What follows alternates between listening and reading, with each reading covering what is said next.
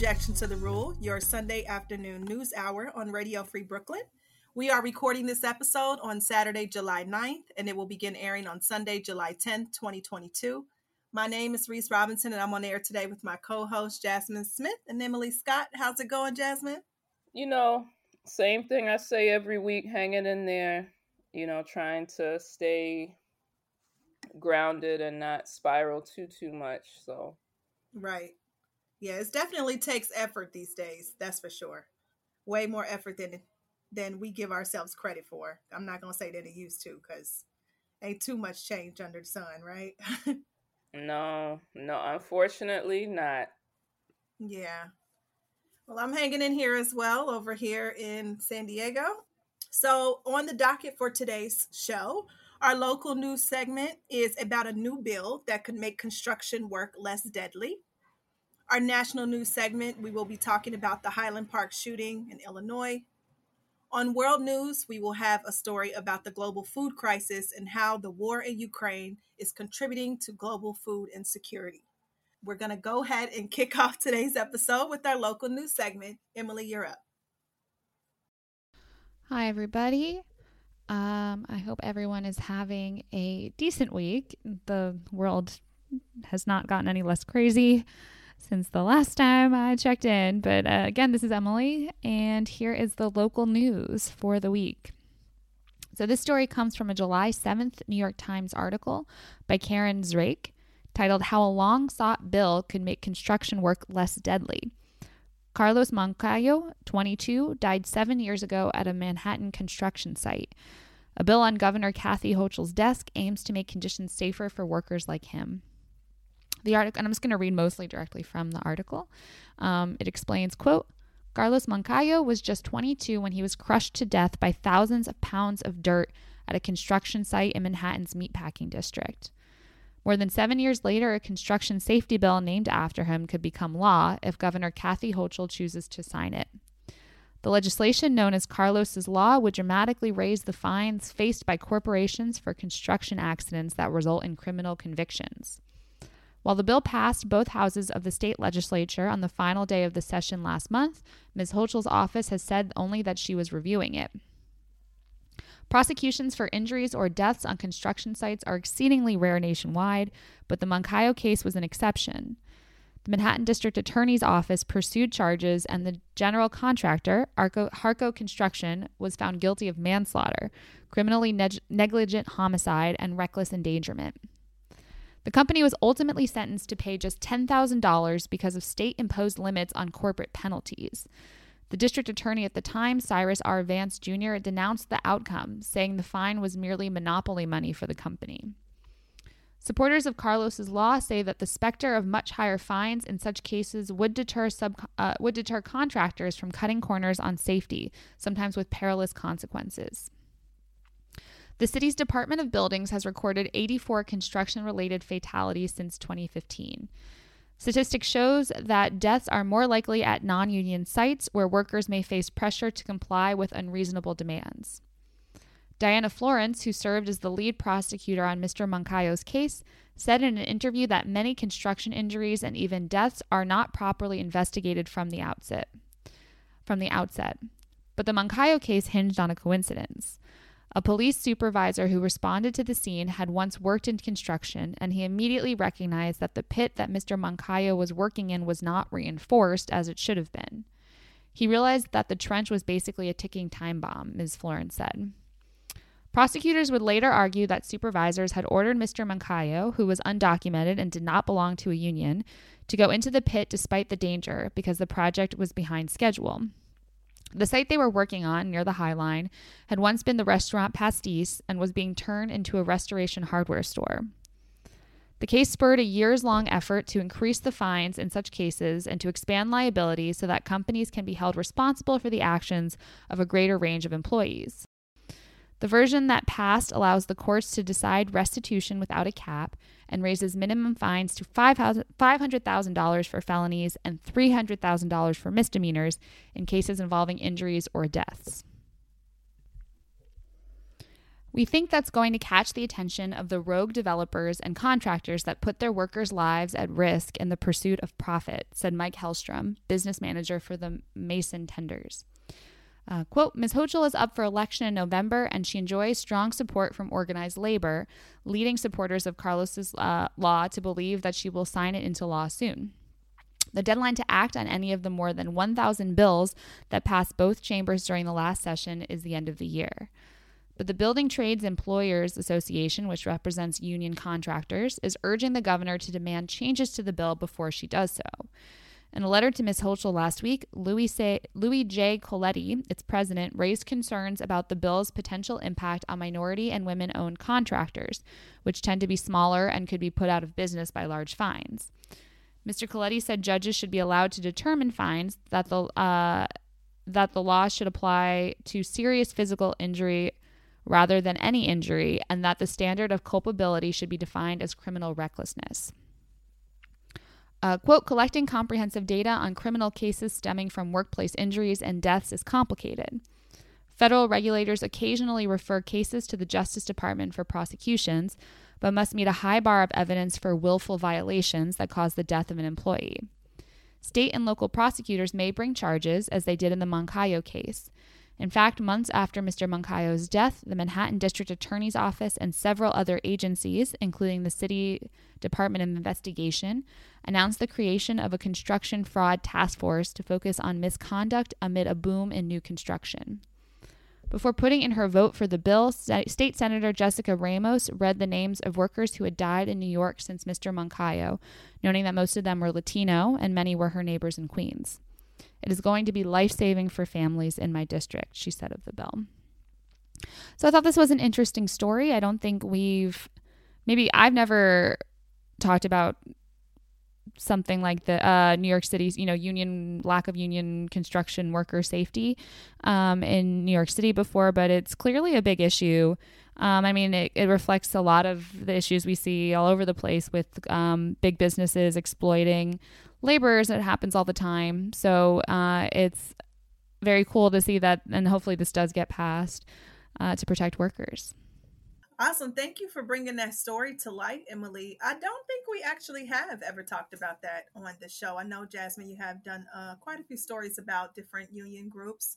This is something that I'm uh, new to the discussion about, but it's kind of unreal that there is a lack of union um, is, is that exact? Is that what she's saying? There's a lack of union, union unionization with New York construction workers. Well, I think the the main thing was about the trying to get these companies to have to pay larger fines right. like when they're in violation. But one of the underlying issues is um, if you are a construction worker and you are not in a union, particularly if you're not unionized and you're undocumented or otherwise marginalized, those types of places are more likely to put you in dangerous work environments because right. it's cheaper for right. them. Um, so yeah, I think it was more. It was more like a background thing. Like part of why, unfortunately, um, Carlos died is because he was an undocumented, non-union employee.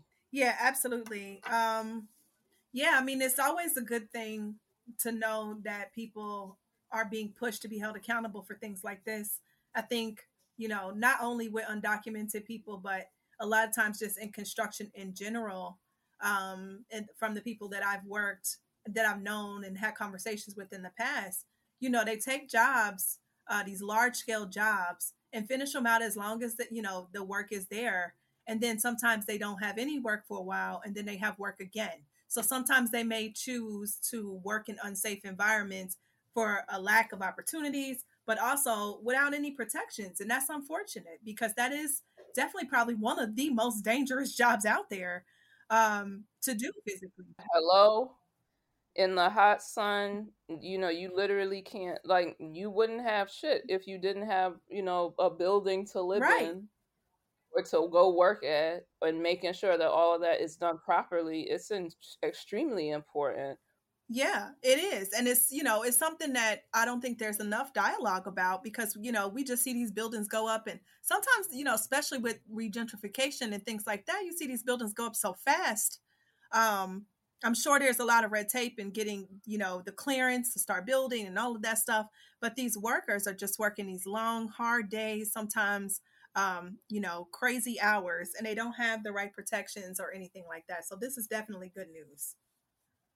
Yeah, I mean, I will say it makes me think a little bit of how, you know, unfortunately, like when you see these really high profile terrible cases of like black people that get killed by the police and even though there's no conviction or anything like that with the justice system you'll see that the family is awarded like a million dollars or millions of dollars in damages yeah. or something for having lost their loved one. And i'm not saying like i don't begrudge anyone you know getting compensation but at the same time it's like there is no price you can put on a life. Right.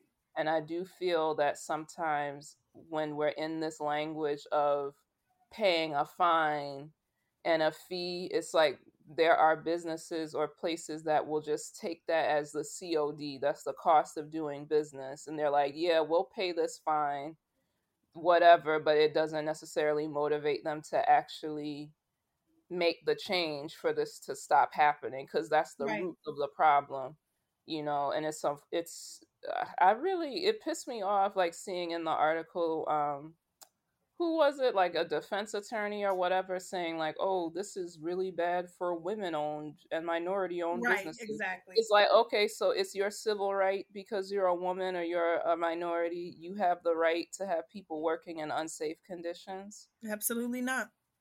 You know and it's like i on the other hand like i do see how when the only remedy is like monetary damages, the reality is the only people that are going to actually be hurt by it are the people that are not super rich. But then the really big real estate developers and people that have billions of dollars, like they can pay that like it's nothing. So it will, he's not wrong that it would disproportionately impact people that are not super wealthy who do that type of work but that doesn't make it less wrong. Like that's not an argument to be like, oh, these rich companies aren't to really feel the consequence, so neither should my female minority client. Like what?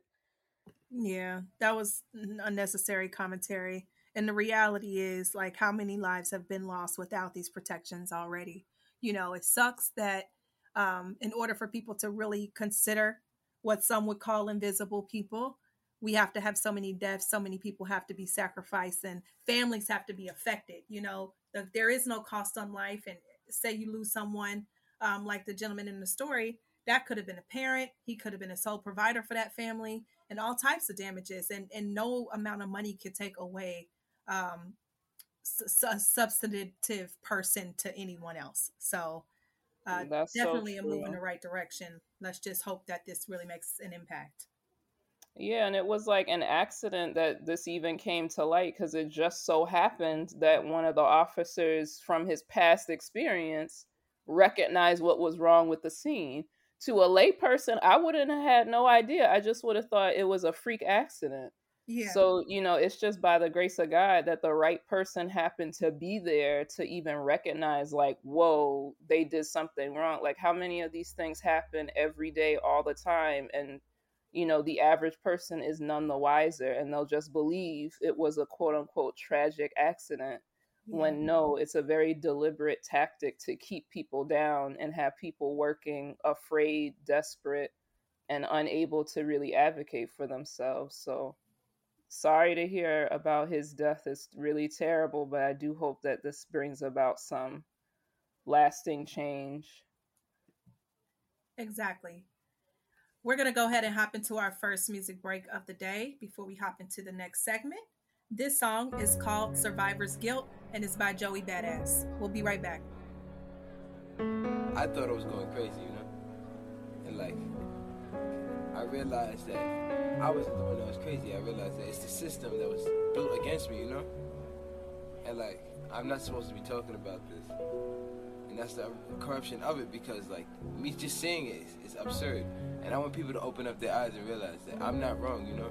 I, am I'm, I'm just an open-minded individual and people should be more open-minded. If if we're trying to build up our, our lives to have material things, and those don't satisfy our needs, what are we living for?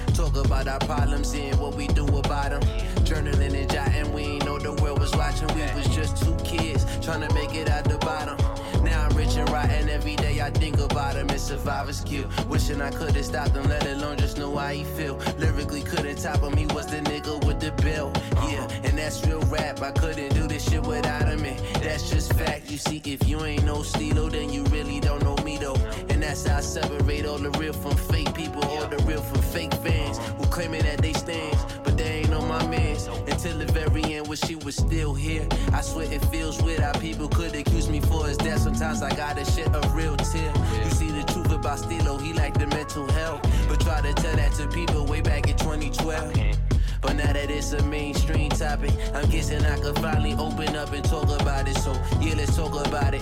Come into my mind, I'll show you where the darkest cloud is. You ready? I doubt it, but let's go. You see, Steeler was my bigger bro.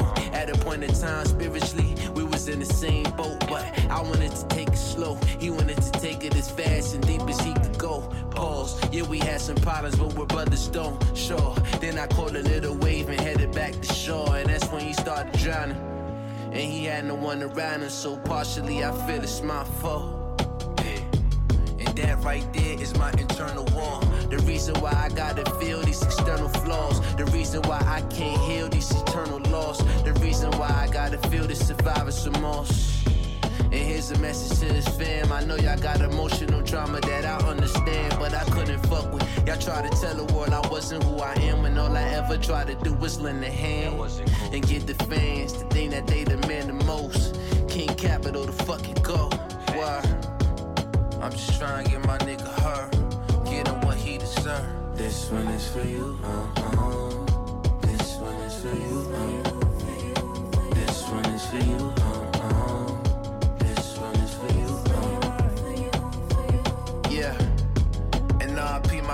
Junior B. Y'all ain't know too much about him, so it's up to me. Share his legacy with the world, it kills me to think you'll never meet my baby girl. And when I lost June, that hurt me in the worst way. He even died two days before his birthday. Damn, it brings tears in my eyes. My nigga really never made it up to 25. That's why I'm thinking God every time I open my eyes. At the fact that we alive and we feeling these vibes, cause we be feeling these voids. Part of me got destroyed time just to put it in song because I'm still dealing with the fact my niggas is gone. Write their names up on the cloud cause that's where they belong. As long as I live on, it'll forever be known. This one for you. This one for yeah. This one is for you. Uh-uh. This one is for you. Uh-uh. You'll forever be known. This one's for you. Uh-uh.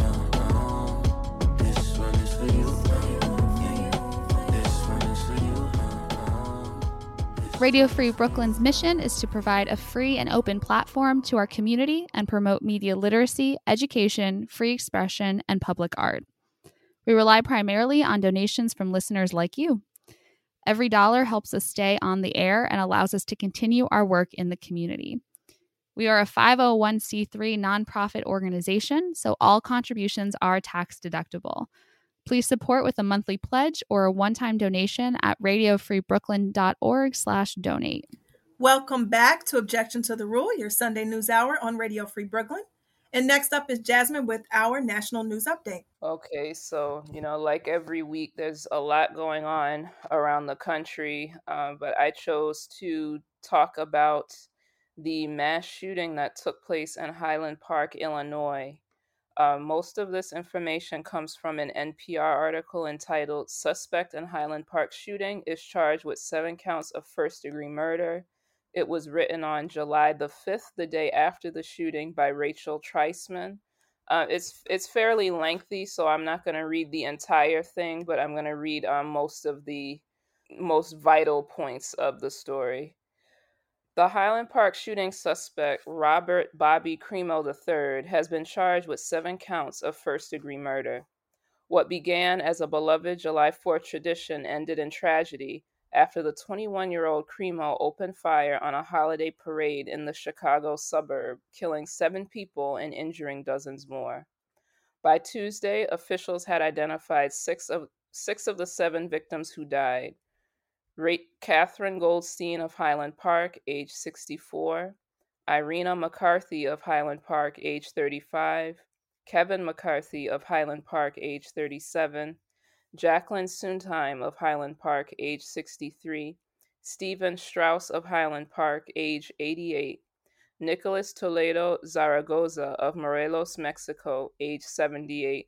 Um, and the the seventh victim was um, identified after this article came out, and his name was Eduardo Uvaldo of Waukegan, and he was age 69. More than three dozen others were injured in the attack, officials said. The police had two prior interactions with the gunman. Prior to Monday's mass shooting, Crimo was involved in two separate incidents. The most recent incident happened in September 2019 when a family member told police that Crimo had a knife collection and was, quote, going to kill everyone, according to authorities. Police responded to the scene and removed the 16 knives from Crimo's home. Uh, and this is from NBC News. At that time, 16 knives, a sword, and a dagger were confiscated but the suspect wasn't arrested because family members declined to sign any complaints. In April 2019, someone alerted police after Crimo attempted to kill himself, according to authorities. Police spoke with both Crimo and his parents, in which they learned mental health professionals were handling the situation. The suspected gunman had planned the attack for weeks and disguised himself as a woman in an attempt to conceal his identity, officials said Tuesday. He dressed in women's clothing and possibly a wig, fired more than 70 rounds into the crowd from the roof of a nearby business, said Sergeant Christopher Covelli of the Lake County Major Crime Task Force. Crimo used a high powered rifle, which Covelli described as similar to an AR 15. Then he reportedly dropped the rifle and escaped with the crowd almost as if he was an innocent spectator before walking to his mother's home and borrowing a vehicle. Eight hours after the attack, after authorities had publicly identified Crimo as a person of interest and released a description of his car, a police officer spotted the 2010 silver Honda Fit driving southbound and conducted a traffic stop. Police discovered a second rifle inside the car, according to Covelli. He added that Crimo is believed to have purchased both firearms legally in separate locations in the Chicagoland region. Investigators also recovered other firearms from his residence in nearby Highwood, though Covelli did not specify, specify how many. Crimo had purchased five firearms two rifles, some pistols, and possibly a shotgun, according to Covelli, who told reporters, I believe it was in 2010. I believe it was in 2020 and 2021. The weapons were seized by authorities at the home of Crimo's father on Monday. The suspect is believed to have acted alone, and the shooting appears to be completely random, Covelli said. Investigators have no information to suggest that it was motivated by race, religion, or any other protected status, he added. So, mind you, that's Officer Covelli saying this. That's not my opinion. Uh, the Jewish Telegraphic Agency reports that about one third of Highland Park's roughly 30,000 residents are Jewish. The suspected gunman is an aspiring rapper who goes by the name Awake the Rapper and posts music videos on YouTube and other social media platforms. NPR's Cheryl Corley tells Morning, Edition that some of those videos are ominous and violent, including one that shows a stick figure with an automatic rifle and a person lying in a pool of blood. Another shows a person in a classroom pulling on a tactical helmet and vest and reaching into a backpack. Those videos have since been taken down, Corley reports. His family is known in the community, according to Corley. His father runs a convenience store in the area and ran for mayor of Highland Park in 2019, losing to his opponent by more than a two to one margin. Those who were wounded in Monday's shooting ranged in age from age 8 to 85 years old, including four or five children. The incident at the Highland Park Parade was one of several mass shootings that took place across the country on the 4th of July.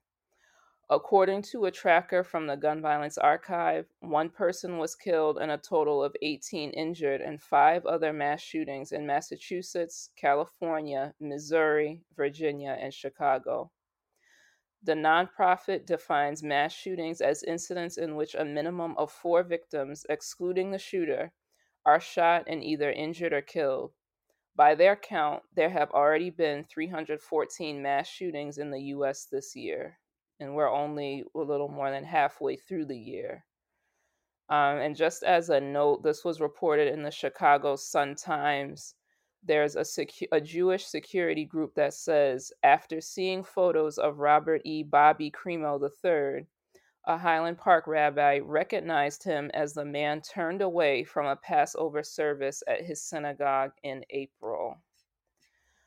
Um, so that's the end of the recap information that I have for this particular story. It's um, still developing, but very upsetting it's always upsetting to hear about people who prey on innocent people at any time and then actually murder them for no reason. I've been seeing a lot of um, this meme this week comparing this guy um, to Jayland Walker, which is no comparison at all. Have you seen that? Uh, I didn't see a meme, but there, even in that NPR write up, there was someone who was saying, you know, the difference between the way you know you have one a black man being shot nearly a hundred times for what's a traffic violation, and then you have someone who has shot fired 70 rounds into a crowd and they're taken away alive. Right. I, I didn't see any memes. Okay. Yeah. Well, I think that's pretty much the point um, of it, and not trying to take anything away from this story because it's definitely important to report it as well. But it does. It you know it ain't no accident that uh, most of these mass shooters live live while people who are not trying to hurt others die um, for horrible fucking reasons. But nonetheless you know our prayers is up. Well my prayers are up definitely for the families of these victims um, who you know simply sometimes there's just no words you can say um, in situations like this. But obviously you know this shooter like many of the others, was not treated any differently. And it's unfortunate that, you know, that's how this thing ends out. I'm not saying that this person should have been murdered, but people who murder other people, in my opinion, definitely should be penalized, criminalized, and anything else they can be. So I'm not here to judge, but that is the truth. Yeah, there's a few things about this story that, you know, other than the obvious loss of life and the injuries, the way that it's being talked about, I felt there were some things that I thought were red flags. It's like initially, when I first heard about it, there was a lot of like mentioning Chicago. And I'm like, I don't know. And from what I'm able to gather, it's not, it's like technically a Chicago suburb, but I think that especially with the way Chicago is often used as like a racist dog whistle by people on the right to talk about gun violence or to make it seem like having strong uh, gun laws isn't really working. It's like people will bring up Chicago. And I'm like, why are they trying to link it? Because it's not that close. It looked from Googling from Chicago to Highland Park, it looks like it's about almost 50 minutes driving which is a fairly long way.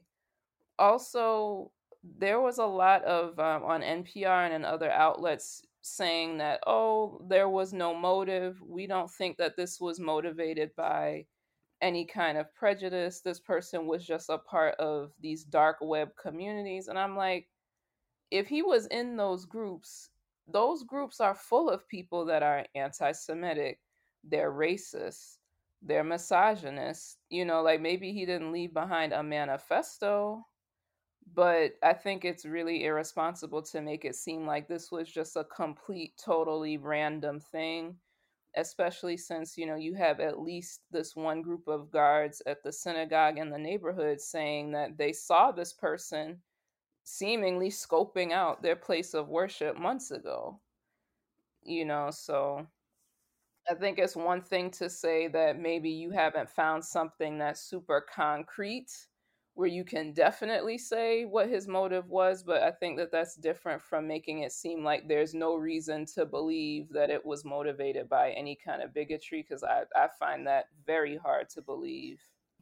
Yeah, I agree. I agree with you. Um, you know, these groups that are in formation daily and get galvanizing young people, and, um, you know, a lot of them are generational and families and families have upon families are gearing their people towards them and just you know really giving them uh, backing and support. You know they do formulate um, all types of bigotry and, and racist talk and belief in all types of people. You know um, all it takes is one person to believe them and before you know it uh, we have hatred just brewing about and being um, well played, unfortunately, on other people's lives. So definitely not an excuse for anybody to do something because it's what your family does or what you're being pushed into. But there are people who are being built to be just like this shooter and all the others as well.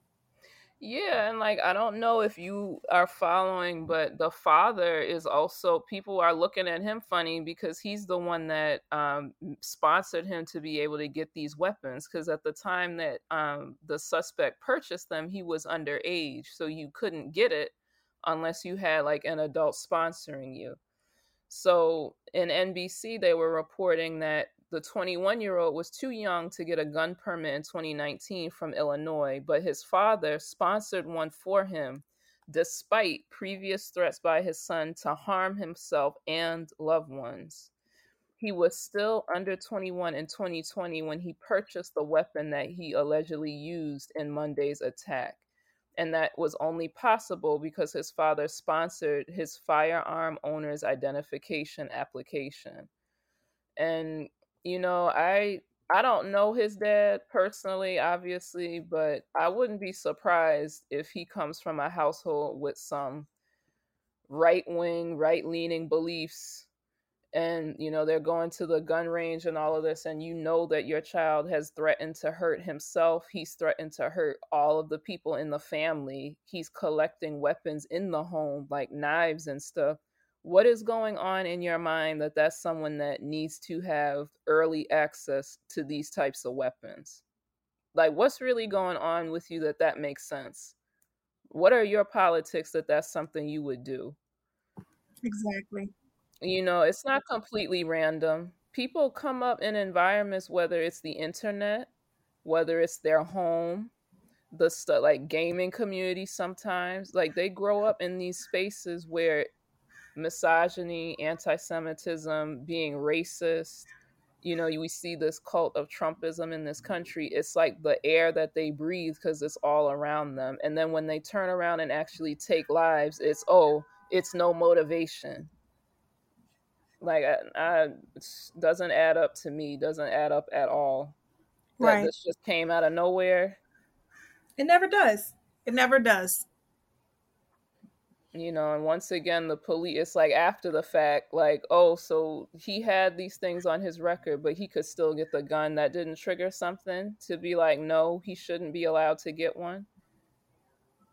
It's it's just it's just i at the very least make it harder but th- these are all things exactly. he got legal legally. He didn't make the gun from scratch. He didn't steal it from somebody.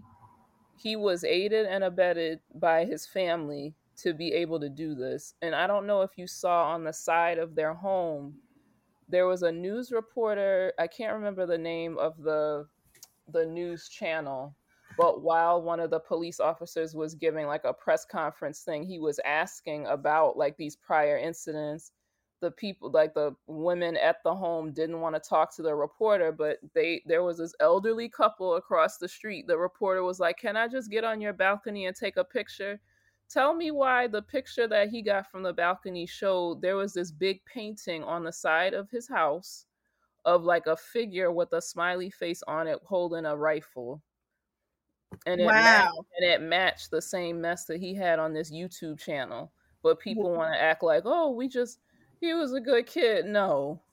no. Why were you allowing this to go on? And now all these people have lost their lives. It's a two year old child that doesn't have their parents anymore because they both got shot going to a parade. Yeah, see. It's it's not just the person, it's an environment that created that shit. Exactly. And and it's building every day it's building every day. You know, the deal is is unjarring how the details in these stories are so similar. It's like like I said earlier, ain't nothing new under the sun. Same it's thing, same exactly. Thing. You could play bingo, have a bingo card, threatening violence against family. Check. Yep. Somebody helped them get access to a gun they weren't supposed to have. Check. Yep, videos, on, social on media. The internet, on the internet, yep. posting pictures, making songs, making video after video, talking about what they're gonna do. Check. And then when the tragedy happens, everyone has the stuck face like, oh my God. It's just, it's so upsetting. And un- it was avoidable. This did not have to happen. It did not. And seven people gone for what?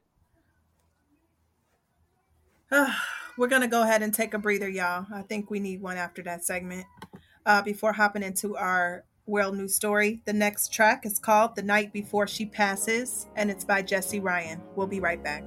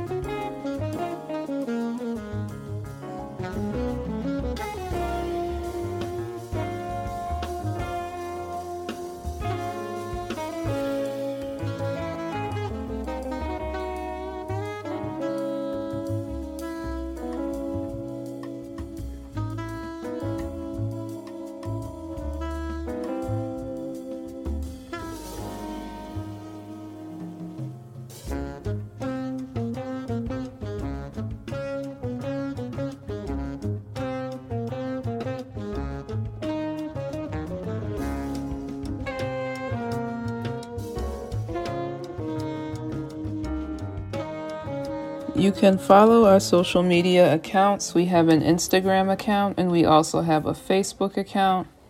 Our Facebook page can be found at facebook.com forward slash objection radio free BK. No spaces, no punctuation.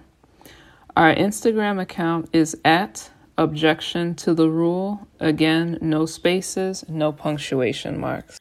Welcome back to Objection to the Rule on Radio Free Brooklyn. For our world news segment, um, I will be pulling the information from this story from two different sites. The first part of it is from an article in The Guardian. Um, the title of the article is an editorial, and the title is um, Russians invasion Russia's invasion of Ukraine has exasperated a desperate situation. Famine is not inevitable, but action must be swift. Now go ahead and get started with that.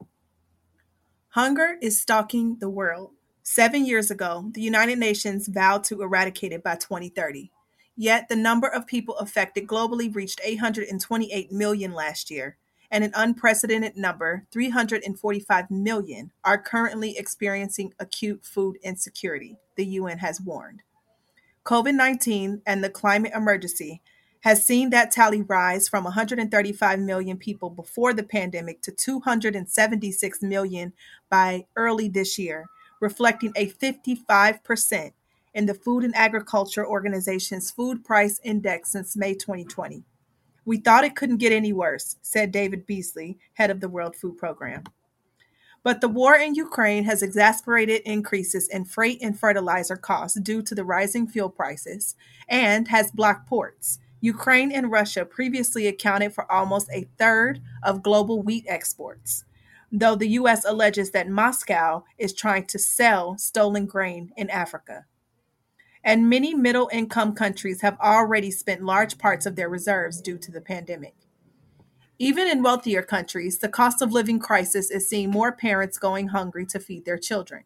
In low income countries, where people already spend two fifths of their income on food, rising prices are truly deadly. Around 2.3 billion people face moderate or severe difficulty obtaining enough to eat in parts of Ethiopia, Somalia, South Sudan, Yemen, and Afghanistan. Sections of the population are enduring catastrophic levels of hunger. The repercussion is social unrest and political violence, which are already being seen in some of these countries. Though G7 leaders pledged an extra 4.5 billion to tackle the food crisis last month, that was just a fraction of the 28.5 billion that experts say is needed, and the UK, of course, has cut aid spending overall. Food aid can bring a wealth of problems. The UN Development Program has recommended cash transfers in many cases. Beyond that, a substantive shift in global agricultural policies is needed. Countries should redirect domestic support towards sustainable farming and nutritious foods, reducing their reliance on imports. Others, notably the US, should prioritize grain for human consumption over biofuels. Above all, action must be taken urgently. It may be already too late to save some lives. We must prevent more for, for, from being lost. For the second part of this story, uh, this is actually a press release from one of the most recent um, UN meetings. Um, the title of the press release World Facing Unprecedented Hunger Crisis. Deputy Secretary General warns Economic and Social Council, Council urging governments to support resilience at scale. Um, so the following are the remarks from Secretary General Amina Mohammed's uh, delivery to this meeting. And I will place this up um, on our on our social media on our Facebook if you want to read the whole thing, I just want to pull a segment that I think is relevant for the story. She says, some 193 million people experienced food insecurity across 53 countries or territories in 2021. Acute food insecurity is at a record high. The ripple effects of the conflict in Ukraine are extending human suffering far beyond its borders, threatening global hunger on an unprecedented scale. Ethiopia, Nigeria, South Sudan, and Yemen are the hunger hotspots facing catastrophic conditions, according to the latest report from the World Food Program and from the Food and Agricultural Organization. Afghanistan and Somalia are new entries to this worrisome list. A total of 750,000 people are already facing starvation and death in Ethiopia, Yemen, South Sudan, Somalia, and Afghanistan. The Democratic Republic of the Congo, Haiti, and the Sahel region, Sudan, and Syria remain countries of very high concern where conditions are critical and deteriorating. Violence and conflict remain the primary drivers for acute hunger, and conflict levels and violence against civilians have increased in 2022. In particular, conflict has led to new waves of displacement, forcing people to abandon their homes, lands, and livelihoods, reducing the amount of food locally available in their communities. In the Sahel alone, close to 2.8 million people have been internally displaced. Some 13.6 million children globally under the age of five are suffering from severe acute malnutrition, according to the United Nations Children's Fund. In young children, this is a medical emergency that carries an 11 fold increase risk of dying compared to healthy children. Even if these children survive, they may suffer from stunting, which has lifelong consequences. Only one in three of those children has access to treatment. Uh, she goes on to talk about some changes that can be made uh, far as uh, allocation of funding um, for people who suffer from food insecurity from larger countries. Um, and she also talks about how the war in Ukraine plus COVID 19's um, impact on these communities have just made a dire situation. So that is the premise of um, that second portion, the press release. But I just think this is a topic that we need to talk about more. It's going to hit us sooner than later. I'm sure all of us are really tight around the belt right now. Um, you know, the regular cost of food in the community has become um, outstanding for people, everyday people, as well as elderly and children, people in this country, let alone um, our neighbors and people um, on the other side of the world. As somebody who is, you know, the only dependent that I have currently is a pet, but I can imagine you know people you got children to feed elders that depend on you and they're just not being enough.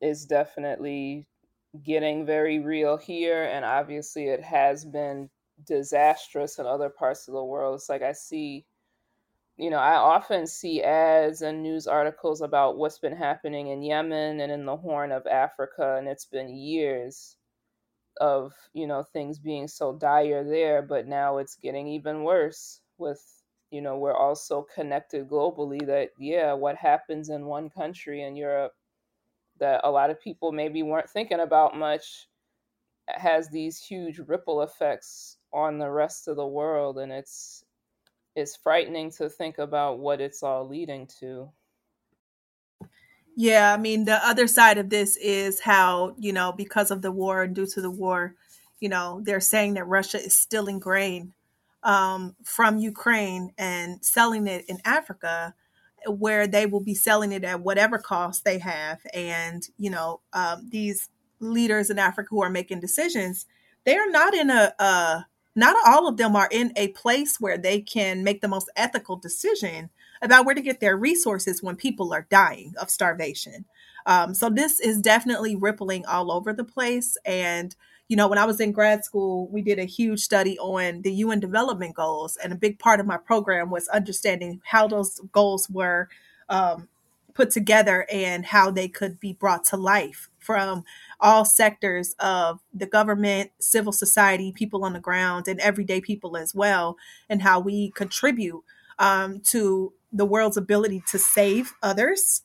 And there was no let me tell you, these goals seem so, you know, they, at one point they seemed a little bit like, okay, this is kind of unreal that, that people can do this. But the projections, you know, came from years and years of study um, of how to help the hunger crisis. And I can guarantee you they had no idea, um, you know, the effects of COVID and, and all the other disasters that have happened since then, how it totally put us on a complete different trajectory.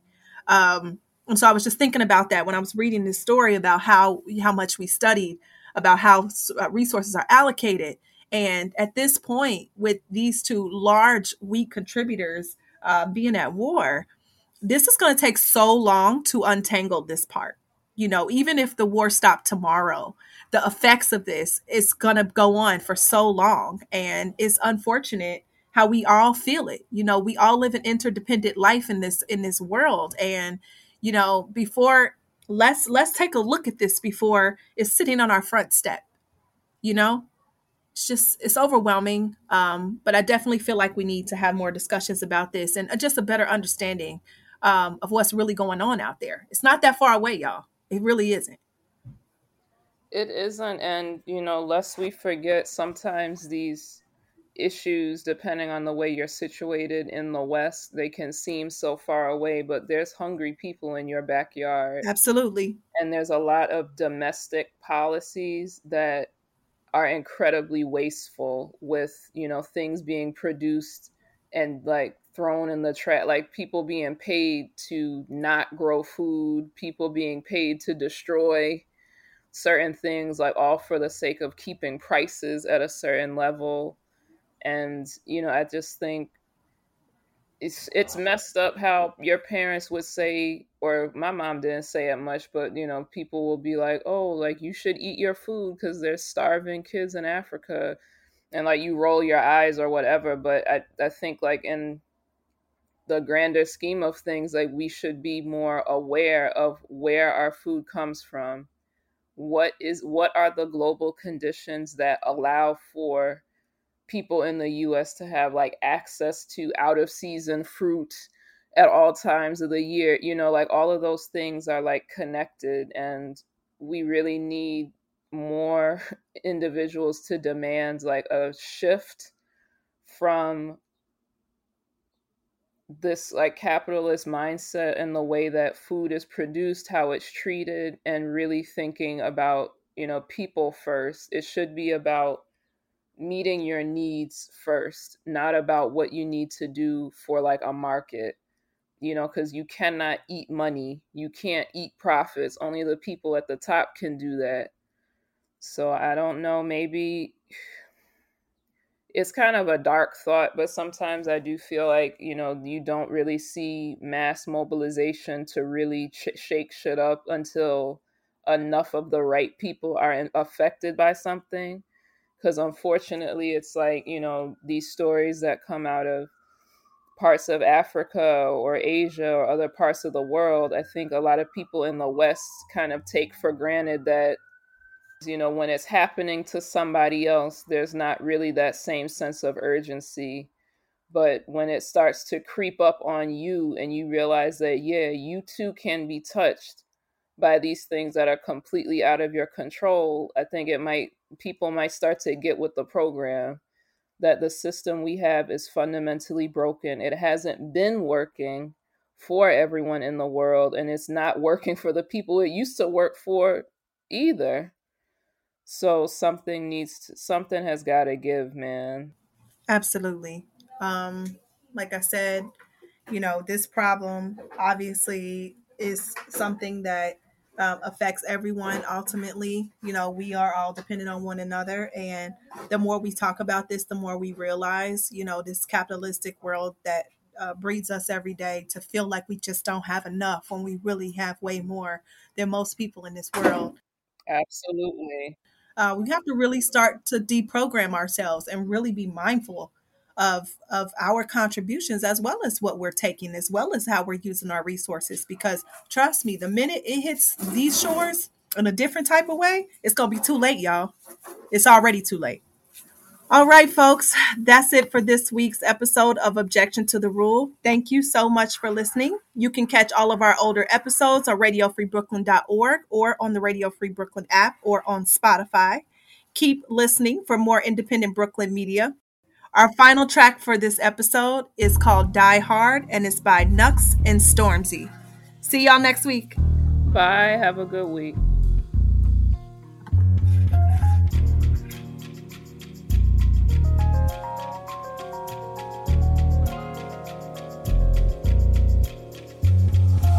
I was trying to buy a name. I pray to God I'm in the right lane. Going out 100 on the highway. At the sunroof screaming yippee ki I ain't trying to die hard, I'm trying to die great.